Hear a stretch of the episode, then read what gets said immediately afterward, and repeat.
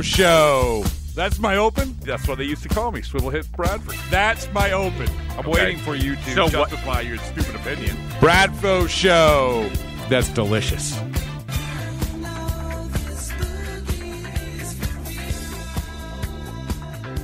All right, Mike Lowell, co-author of Deep Drive, uh, which, by the way, Mike, I you know in this thing, you know, you have the bookshelf behind you, you typically, and and I have my array of uh, books that I've authored.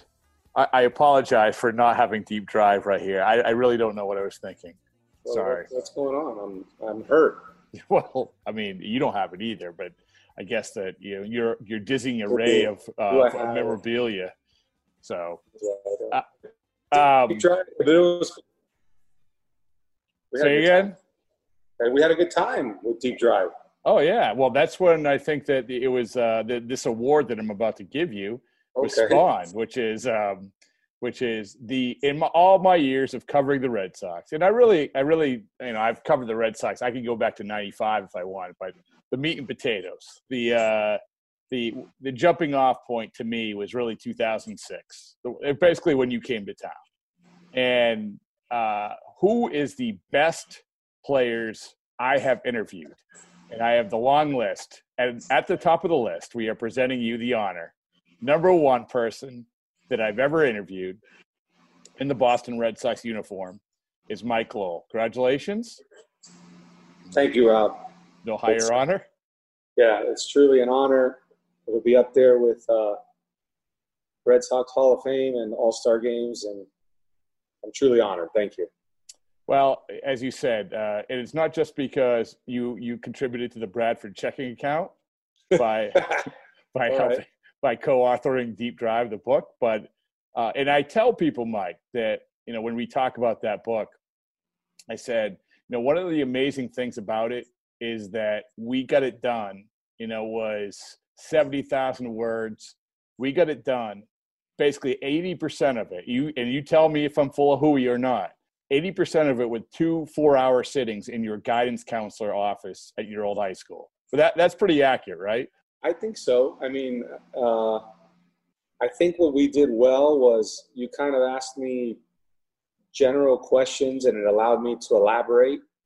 And I don't know, we just we had kind of a good uh, a good dynamic, you know, between the two, where I was I felt like I was able to talk because I struggle a little bit with answering direct questions and giving like a concise answer that everyone wants. If I can kind of go my own way a little bit, I think you you kind of get what you're really about. And then I'm not good at putting that into words. I was always a numbers guy. I'm a math guy, so I, I think the synergy worked good where I can kind of say it into a into a recorder, and then you can kind of piece it and put it on paper. So I I, don't know. I, I actually enjoyed the process. I know we were a little under the gun because we wanted to get it out before you know spring training and I think even before Christmas or something. So. Um, yeah, I'm proud of it. I think it's it was, No, it was good. It was It- it- I- really enjoyed doing it. I remember. I remember. I say, I think, okay, you know, that's enough. That's enough. We'll come back another day. And you're like, no, this power through. This power through. And I mean, you you obviously had the work ethic that I didn't. So I I uh, I uh, congratulate you on that. But it's funny you say that you have a hard time when it comes to you know giving the you saying direct questions and giving the answer that that the reporter wants is that something i mean because what i have always said about you mike and this is one of the reasons why you're winning this award is that you had the ability where I, we would do a story and you say okay i need a quote to drop in right here in the story. Like you would you were the absolute best at knowing okay here's the quote boom there it is and, I mean, part of that probably is understanding sort of the dynamic of how a story is written. You know, what maybe what the writer is like. I don't know. Well, I, I mean, I think I got a lot of good training, uh, honestly, uh, coming up through the Yankee system. Because I think whenever you become a prospect, um, the media, especially in spring training, covers you a lot because I think you tend to be hyped more than you know what you should be, and um, mainly because they want the fans to get excited, or if they make a trade, they want to you know maybe overvalue. So I think they asked a lot of questions, and I felt like the best approach for me, and honestly, I used that through my years with the Marlins and in my time in Boston is I felt like I wanted to give a real answer, you know, something that was was honest and true, but I didn't want it to be the answer they wanted. So sometimes, you know, I I realized like when I looked at interviews going back, you know, if you know you're playing a post game interview and you're watching, you know, NESN and it's and so on another time, um, or a rerun, I notice that I say a lot of ums and and it's because I'm thinking, you know, I'm thinking because I, I want to make my point, but I don't want to not answer the person's question. So I felt like I had an understanding of. I mean, I feel like I respected that the media had a responsibility to to write a story or make an interview or or you know do a piece news wise or whatever the case may be. But I think if you were kind of real with them, they gave you the latitude to tell to allow you to answer it the way you wanted. So I think it, it kind of worked. I don't I don't think it's something that I really worked at. I felt like it was something that I, I just respected what the person was asking me, and I felt like if I gave a sincere answer, it, it would go both ways. But you said you were trained in New York and you went to Florida or Miami or whatever, and then you went to Boston, and everyone's like, okay, well, Boston's different. Did you notice it that it was different? I mean, I think that, and I'll go back to something Jon Lester told me once he was with the Cubs. He said, you know, at first I was trying, I was agonizing over everything. And then my last couple years in Boston, I'm like, whatever, man. I'm just going to be myself. And I don't think enough players are like that, especially now. But was that sort of your mindset go back uh, then? A, little bit. You know, I, I think, you know, I, I was seven years with the Marlins. So there is, you know, a tenth of the media coverage that the Marlins have compared to the Red Sox. So I don't I wouldn't say a shock, but it was you know a much bigger issue and a lot more attention was going on to what you did every day when I got traded to the Red Sox. Um, I think the advantage I had over maybe someone like Jon was um, I had seven years in the big leagues under my belt, so there's a little bit of a track record. Now I'd love to think what Johnny thinks when he went to the Cubs because he had that track record, you know, and it's still a big market, so I, I'm sure he handled it um, I don't know if he handled it differently because I think I think Johnny was the type of guy that he's pretty real too. Yeah. Um, it's just it's shocking, you know, when when you get the amount of questions because you feel like you're asked the same question four or five different times, and I think you mature enough to feel like I don't have to give four or five different answers. You know, if I give the same answer over and over, either the guy's going to stop asking the question or he's going to accept that that's your answer to the question. So hopefully it works out for everyone. Did you give advice to, to guys like in, in Boston? Um, I think the only times I did with young guys was my biggest thing was it's easy to stand in front of your locker when you have a good game. You know, everyone wants to talk to a guy that drove in the winning run, you know, pitched well or, or, or shut the door. It's not as easy when you don't have a good game. And, and I think you know, I remember talking to to Petey about it, um, to other guys, uh, Jacoby a little bit, like just in casual conversation, not a sit down like you know lecture on you know dad is talking down to a kid, not like that, but just more like, hey, when you mess up, admit you mess up. I'm sure you feel bad about it. Let them see that and come out to work the next day. Like we can't harp on it and be like, this is unacceptable. It's my fault. All this, I messed up, you know. And I think if you if you truly feel bad about messing up, which I hope most players do, mm-hmm. and you're honest about it, I, I, think I think you get a little bit of a, a, longer leash, let's say, from the guy that you know make, makes an excuse. Because the only thing people don't want to hear is baseball players making a lot of money and then making excuses. Because I, I don't think the excuses fly with with people you know who are grinding it out, especially let's say in the situation today. You know, there are some people going through some major tough times, and someone's going to say they're upset they're not getting a major league paycheck. You know, mm. that, that, that vibe doesn't really, you know, uh, go real, real smooth right now. There was, um, so, you know, I can pinpoint some, some highlights of Mike Lowell interviews. I mean, outside Deep Drive, the book, you know, one of them obviously is, I hope Castro dies or something along those lines. Oh, I hope uh-huh. he dies. I, I apologize. Um, which was on the front page of the the Herald, and and you obviously you know you know what you're saying. I guess what I'm asking is when you have moments like that, which you know might end up on the front page of a tabloid. Uh, what is the feeling, or in Boston, what is that feeling like? Is it did you have a pretty good governor on saying understanding of this is going to be blown up and this is because some guys don't I mean, some guys are like, well, why do you make a big deal of that? Well, because it was a good quote or it was a pointed quote. Right. A pretty good uh, gauge of that. Um, yes and no. Um, a pretty good gauge that I think if I'm going to talk bad about a player or a team or something, or you know uh, the field condition or you know something, I think if you don't think that's going to get blown out of proportion, that's kind of your fault. The Castro thing was a little different because I think it was actually two questions I was asked, and it was when he fell and you know he was in the hospital, and you're kind of raw with emotion because I didn't know it had happened. We had played, you know, we were we had played that night, Right. and they came up to me. So, you know, that's where I think that buffer of 15, 20 minutes after a game is necessary. You know, you were watching this, uh, what is it, the XFL, when they're interviewing guys in the middle of the game and the quarterback throws a pick and they got a microphone in his face. I said, man, something's going to go wrong one day. But but fans and media want the raw emotion. So, you know, my, my thing was I prefaced it with the human rights violations and how poorly he treated people and the number of people that were executed because I don't think that story is told as you know prevalent as maybe other stories and I don't know maybe that's the Cuban community's fault for not expressing that more on a nationwide basis but um, it, it's a vast minority of people so I get it so I, said you know because of these violations you know I hope he dies so that's where I kind of got the taste of those four words are going to come out a little stronger. And it, was funny because one of my good buddies from elementary school is a dentist in Boston. He lives there. So he texted me that morning and he's like, Have you seen the Boston Herald? And I'm like, No, we get the newspapers at the, at the clubhouse. You know, when I go in around 1.30, I'll, I'll check it out. He goes, You got to see the Boston Herald.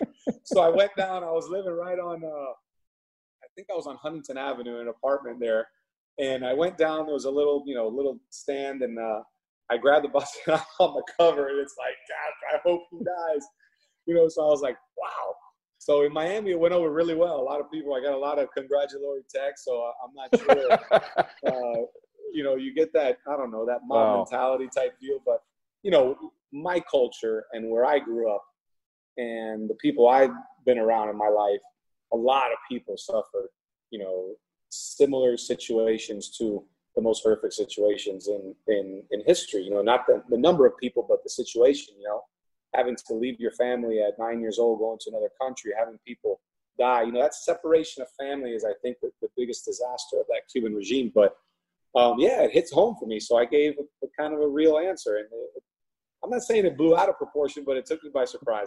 but I think that you had a pretty good understanding of, um, you know, if they're, if, like, even if it may be for the team, or maybe for your situation or whatever it is of of what message need to get out there um, at at key times. And I mean, you do go through different times of your career, and you understand that you know when things are going good, maybe uh, I'll say, hey, you know what, this isn't me, it's it's it's them.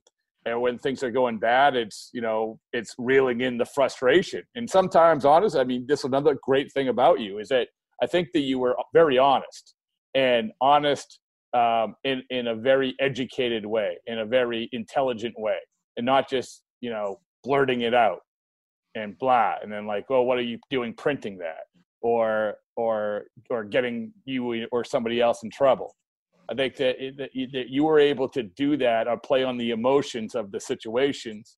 Um, I guess in an intelligent way, if that makes any sense. Um, I appreciate that. I'd love to say it was a premeditated uh, game plan to that, but there there really wasn't. You know, it's just I felt like during my playing career, when I was going good, I didn't want to get too excited, and when I was wasn't going well, I didn't want to get too down. I tried to you know kind of stay in the middle, and I think it just carried over into how I answer questions, how I treated my teammates, how I went about my business. Like I don't feel like I had to hit 300 balls if I went 0 for 8.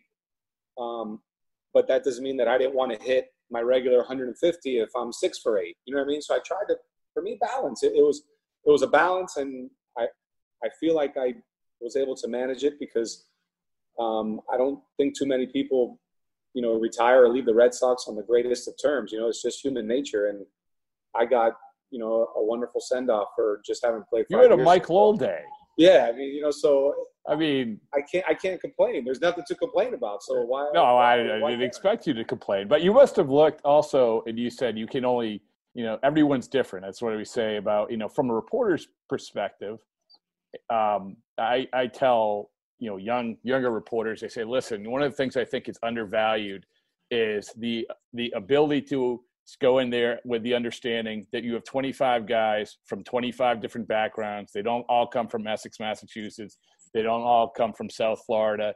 They they might be having a bad day. And I mean, you've probably seen it with, you know, especially probably younger reporters of everyone, you know, they have the notepad and they're to, I am going to treat you the same as this person, as this person, this person. And, you know, that's not the way to go about it. And so, you know, especially, so you must look around that clubhouse a lot of times and say, hey, you know what? You know, everyone's different in here and they're not going to take the same approach that you did. Like, for instance, Mike, you talk about Jacoby Ellsbury, right? Okay. So he was, he was a, to me, I mean, to me, he was a very well-meaning guy, nice guy. Um, and uh, but a lot of people when they they identified Jacoby Ellsbury with the media, they're going to go to when he went out in the club uh, dugout in Toronto and read off a piece of paper about front and back and you know whatever it was. Um, you know so everybody's different is what i'm trying to say. And and you can't teach them how to be the right or the wrong or the mike Lowell way you know? Well i don't, I don't know if there's a mike Lowell way but well you were number you, one on the list so there is now oh, a mike okay, Lowell so way thank you. Yeah. Uh, you know with that when you when you say that rob i think one of the things i appreciated about my teammates the most is that there's 25 different paths to getting to the same clubhouse. And i found that it's almost fascinating to me because let's look at you know the best year I was in Boston, which was 2007, right? I mean, you got Dice K and Hideki who come from another country, another continent, and they probably didn't know each other much. You know what I mean? And then you got a bunch of guys that grew up in the States, but the guys that I was closest with, it was Alex Cora and Dustin Pedroia. Well, one grew up in Sacramento, one grew up in Puerto Rico. They can't be further apart. You know, and not only is it 25 different paths, but a lot of times it's 25 different personalities. And maybe when you use Jacoby as an example, maybe the most comfortable he is was reading that paper because he didn't feel like he could give you a more candid answer. yeah, I, I, honestly didn't have a problem with it, to, to be yeah, honest with you, know, because there was a lot of things he had to remember on that piece of paper. Yeah, and that's why, honestly, I've always marveled at guys, for me, like David Ortiz, like one guy I am truly, I respect the heck out of him in today's game is Salvador Perez. Like he does every English interview, and David speaks English pretty well, you know, and he doesn't get ahead of himself. And Pedro Martinez is the best I've ever seen. You know, for English being his second language, how articulate and he's slow and he's confident and he's not afraid to take his time. Salvador Perez speaks with a heavy accent, where a lot of teammates that I've been with don't have as bad an accent and they don't feel comfortable speaking in English. You know, and it's not it's not a uh, it's not a standoffish attitude. It's more of a pride thing because they're intelligent guys and they don't feel like they can speak intelligently in the second language, so they prefer not speaking. Like I tell people all the time, I love my job at MLB Network. If I had to do it in Spanish, I, it would be really hard for me, and I consider myself fluent. I just don't feel like I can articulate. So when I saw guys like David and and Pedro Martinez and in today's game, you know, Salvador Perez, guys like that, that go out of their way to answer questions in their second language, man, they gain a lot of respect for me. And I think the media gives them that respect as well because, you know, right now, if you went to Mexico and had to ask a question in Spanish to an only Spanish speaking person, you wouldn't feel very confident. Mm-hmm. and yeah. I think that's the part we got to respect as well because, you know, these kids, a lot of these guys are signing at 16. You got three days of meal money, go find an apartment. And where are you going to go? You're going to infiltrate in the American system, or you're going to find three other Latins that maybe you can, you know, speak the same language to. And, and that that's all an adjustment of of life, you know, to get to the same, I don't know, the same end game. Well, let me take it from a different perspective. From from you know, I'm looking at this. I'm giving you this award from reporter to athlete or former athlete from the athlete. Athlete, still athlete. Oh, really? Prove it. Yeah. Go, go run, hoops. jump. I, dun- I dunked at nine feet today. That's Did you? Oh well. see, that's see in in this world of no news or no sports, I could actually put a headline on that. Mike Lowell dunked go. at nine feet. Trying trick shots, whatever. You know, that's that's my life right now. Uh, um, so uh, you know, so when you have uh, the baseball season and you have reporters uh, we're around each uh, around you guys a lot, and and I tell again tell young reporters I'm such a I'm such a wise guru. Yeah, wise old owl there, buddy. Yes. Um, but it's like you got to be around for a long time, so you have to number one be trustworthy. You know, number two, I, you know, I've always said too. I'm like, don't try to do the whole like be be your best friend like out of the gate. And you probably have seen these reporters say, "Hey, hey, buddy, what's going on?" Or and don't be nervous. Also, if you're young, don't be nervous. Don't go down a list of questions. Um, you've probably seen all of that, you know, from the from the the other side of things. Is that good advice, or am I off base? No, no, it's great advice. But I think I think there's a learning curve to every profession. You know, like the way you go into a clubhouse now is probably very different from the way you were in you know 2002 2005 you know i think we evolve and we understand what we feel comfortable with and how we feel comfortable getting at i, I think from the player standpoint some people are always on edge and i think in bigger markets there's that stereotype where they're looking to find what is wrong with you and and and i think if you come with you know, just being candid and and write that way, the guys read it. Because some guys literally don't read the paper, but if you write something bad, another teammate's gonna say, Did you see this guy wrote about you? Mm-hmm. You know, so it's gonna come out. And that's why for me, like the the accountability is so much higher for a beat writer because you're there every day. And that's hard because you have to you, if someone messes up, you got to write it as well. You know, we can't always be praising someone, and that's where I think the only run-ins I ever saw with with people, you know, and media was more along the, the lines of TV guys or columnists that maybe write, you know, a Sunday column because they they write as if they have a pulse of the clubhouse and the player, and a lot of times they don't. And I and I think a lot of that is what rubs people the wrong way. I, I would say much less conflict happens with beat writers and players than columnists or TV guys because it everyone's a little tougher behind the screen because you never have to go in. If the columnist yeah. shows up once a week, well, it's been six days since my last article. You know, things will wash away. A beat writer is very different. You know, so um, yeah, and and and the writers themselves have different personalities. Some guys are really shy. You know, but that's a tough world because very few guys, especially in Boston, where you're asked so many questions all the time. I'm not really going to go out of my way to go get the shy guy and be like, "Hey, buddy, did you have any questions? I already answered enough." You know, so it's hard. You don't want to disrespect the guy, but uh, you, know, you you kind of want to, you know, you you have your you ice out to the game, you answer your questions, you eat your meal, you take your shower, and I kind of want to go see my family. You know, yeah, so yeah. It, it, that's the way it just goes. Well, you know, and it comes back to relationships. You know, and and it's you know, I get this question every once in a while said, "Oh, well, it even obviously when we wrote the book, Mike, you know, it's okay. You wrote a book with Mike Lowell. He's playing, um, so forth and so on. But you know, I always, you know, I like to think that if something that I had to write about regarding you or whoever or whoever I might have a good relationship, I would write about it. But at the same time, like you're a human being and I'm a human being. And as long as we understand that there's mutual respect, we can talk like human beings and I think that that's what's lost on a lot of the honestly a lot of the world when it comes to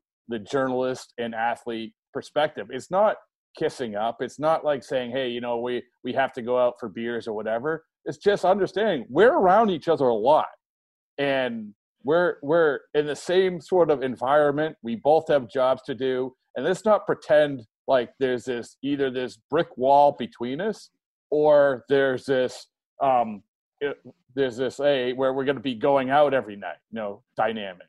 Yeah, well, that, go ahead. Well, what I was going to say is, I think the two biggest things that I've noticed in today's players, as opposed to even towards the end of my career, is the social media. Because I, I think while I was playing, if someone wrote something about you, the players felt like they had no way to combat it. Like, I can't write an article then, you know social media has changed that. You know, the players have followers. You know, that's a, you know a laundry list of, of names. You know, they're in the thousands, hundreds of thousands, especially the Red Sox players. So if they wanted to respond, they can. So I think there's a little bit more oomph on the player side. However, I think the players have zero privacy in today's world. Like I remember with the Red Sox, every once in a while we could sneak into a hotel bar and four or five guys could have a drink after a game and and not be bothered. That can absolutely not happen in today's game.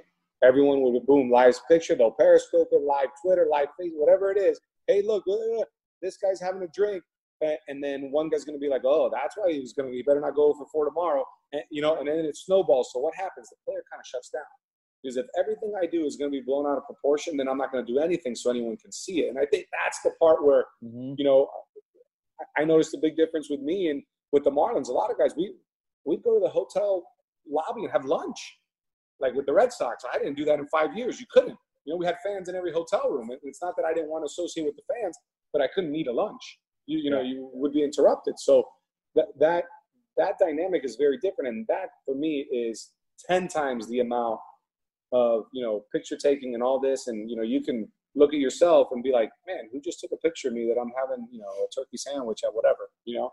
And that's that's hard. But from the writing standpoint i think it makes you know the journalist side a little bit more accountable because if someone rebuts and they have 600000 followers mm-hmm. there's a little weight to that, you know. Oh yeah, yeah. I saw at Julian Edelman went after like Nick Wright today. You know, it's like nice hairline you know, on social media. It's like you didn't get a chance to do that back in the day. And and and really, you look at um, you talk about how that has changed. I can tell you, Mike, that that players are much more guarded now. There's no question. And and part of that and I don't is, and I don't blame them. And I don't blame them. It's hard. Yeah, and I always say, "Oh man, I wish it was like you know back then, or I wish it was even back a few years ago." Um, and I think it's two different things, though. I think it's it's what you said. It's they're guarded because of that, but I also think they're protective of their. This is going to sound corny, but their brand more no, than ever. Doubt. Right? I mean, I don't think you guys were too worried about your brand back in 2008. I think I think the brand was the Red Sox. Yeah, it, it was a collective brand. But now, man, there's there's there's dollars to be made off the field. You know, each player does have a brand. You know, and the really popular guys, if that's a brand that people like and follow, like that's a business opportunity as well. So like I, I see it from a lot of angles. It's just it's kind of the way the game has evolved. You know, it's like like now I remember in the postseason in 07, it was, hey, let's work the count, make sure we let's get to their bullpen. Who wants to get to a bullpen nowadays? You're gonna face four guys that throw hundred. You know what I mean? So things change. The game changes on the field, the game changes off the field, and and there's subtle changes I think in in the way you know the media and the players react. And some things are good and some things you know aren't that good. The um you know one of the things that i i i don't worry about but i know it's going to i want to give manny a little love. Oh look at that. Yeah, he's he's by the way he's on the list. He's on the top 10 list. What? Yeah, yeah. for for a guy for a guy who did not talk up until january of 2008 for those was, for, Mike, for those for those six months it was like it was a gift. Oh my well, goodness! It was it was uh, it was kind of like must see TV. Oh, it was great. Yeah. But you know, when we talk about how things are going to change, you know, I was thinking about this the other day. Where it, we, you know, when they shut down the clubhouse for those couple days before everything went crazy, everyone's, oh, you know, it's never going to be the same. It's never going to be the same. Or, oh, I can't believe they're not letting us in the clubhouse. And now, you know, there's a very real possibility it will never be the same. And why that isn't like make or break in terms of writing stories. What it is, it the dynamic that we shared, that I shared in that clubhouse with a bunch of you guys that I've always I thought was a huge part of baseball because the access is so big. Um, a big part of more baseball, more than anything, is about getting to know guys and telling stories and all that. That is out the window.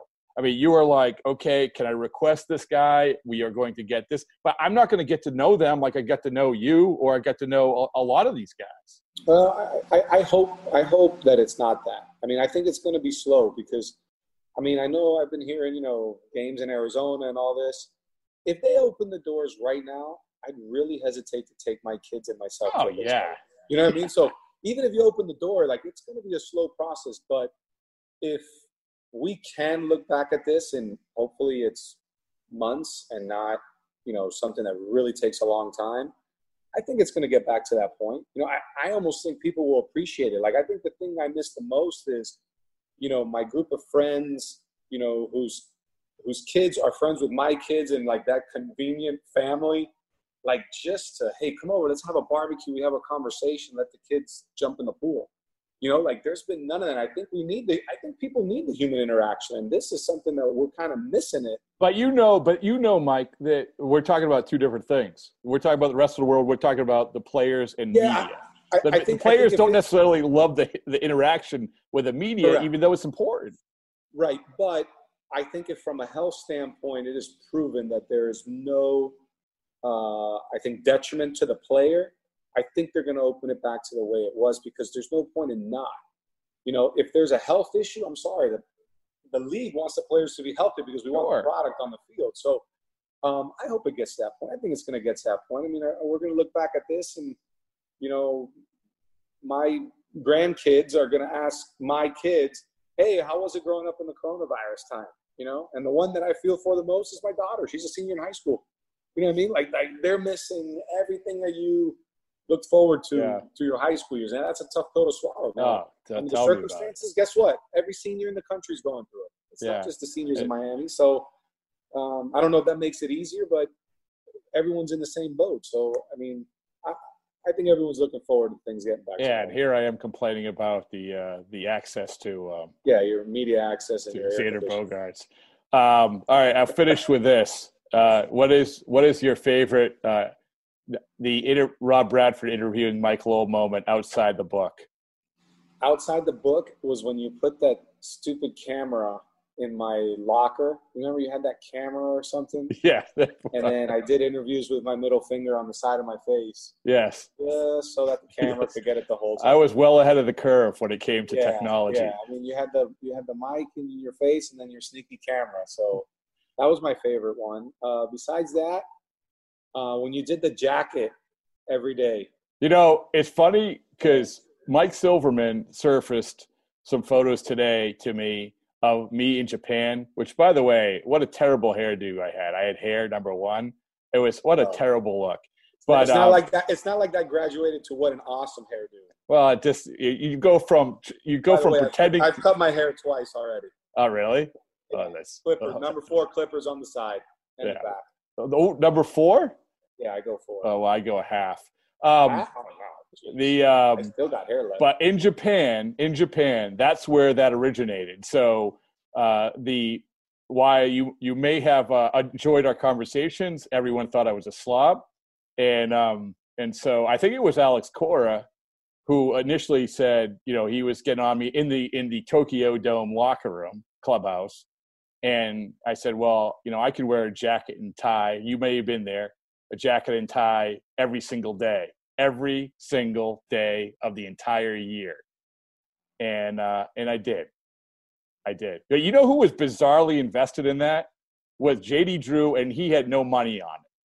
Like he, he had he had JD had if JD had money on, he wouldn't have paid January. anyway. no, no, but he had he I was love JD. He, yeah, oh, of course. But that's a whole other podcast. Yeah. But the but he had like so you know we were doing it all for charity, obviously, and uh, there was a lot of uh, a lot of money at stake. But JD had zero invested, and I would come around the corner with like without you know with a coat half off, and he'd be. I've never seen him more emotional in my life. So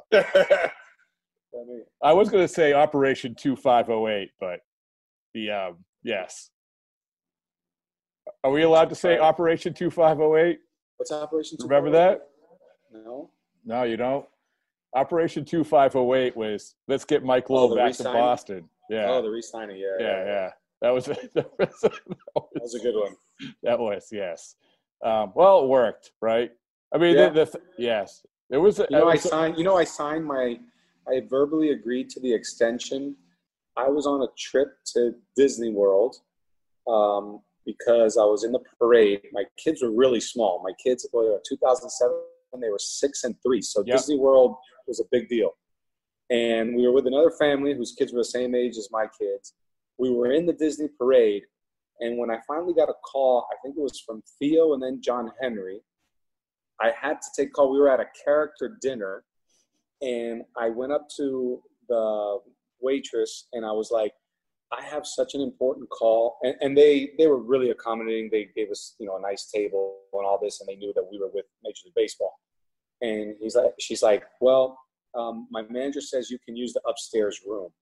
So I walk upstairs and I'm on the phone, and the upstairs room was the changing room of all the characters. So literally, I agreed to my deal with Donald Duck and Mickey Mouse changing into their regular clothes and the next shift coming in and I was like this is bizarre man this is, you can't you can't script this but how is that not in the book what's, what's going on I, I think I think we did the book already didn't we no no because I, was I was on I you would not call me back because I was like are you gonna do the book are you gonna do the book and you would not do it unless you re-signed with the Red Correct. Sox. I do remember that. You're right. Yeah. I don't know. Maybe maybe we got to do an addendum. Yeah. um, listen, like a 12 page addendum. it all sounds good to me. Uh, all right. Well, uh, good work. Like, thank you, brother. If, if you you proved that you are the number one interviewee yes. in the Red Sox era, yeah. Who else? Who would you put on the list? Um, I think David's got to be on that list. Yeah, I don't want to give spoilers, but yeah. What? How, how, well, how, how long is the list? Ten people. people. Ten people. Ten. Well, you told me Manny. That's pretty impressive, David. Yeah, yeah. Um, he's, I just don't know. You know, I don't. I don't know the interview. Uh, let's call it the interview capabilities of the last ten years. But you know what's great? Know. You know what's great though is that like a lot of these names are good, but they're not the same. Like they're just they're all different. Like for instance, Schilling. Schilling would make you work for it, right? Schilling would be like, you know, I got to get treatment and I'm going to make you w- wait two hours. And, or I'm going to make you go, hey, uh, instead of talking to you on the phone right now, I'm going to make you down, drive down two hours down the Mass Pike to my charity function. But he was always really good for business. I mean, when he talked, always good for business. Yeah. Yeah. I just don't know, you know, like the, the, the guys in the clubhouse in the last five to eight years. I don't know who's good or not. So yeah, that's all right. all right. Well, I'm, I'm excited. When is this list? When are we going to divulge the whole list? Oh, Monday. Nice. So oh, it's it's probably wait. Monday when people are you uh who is so you have to interview people now too though. Yeah, and I don't like it at all. Do you really? Yeah, it's the part. If if they if I'm on if I'm in the studio and we're interviewing someone who had a good game, no problem. Because you know, if it's a three man panel, you're going to ask two questions max, so that that's fine.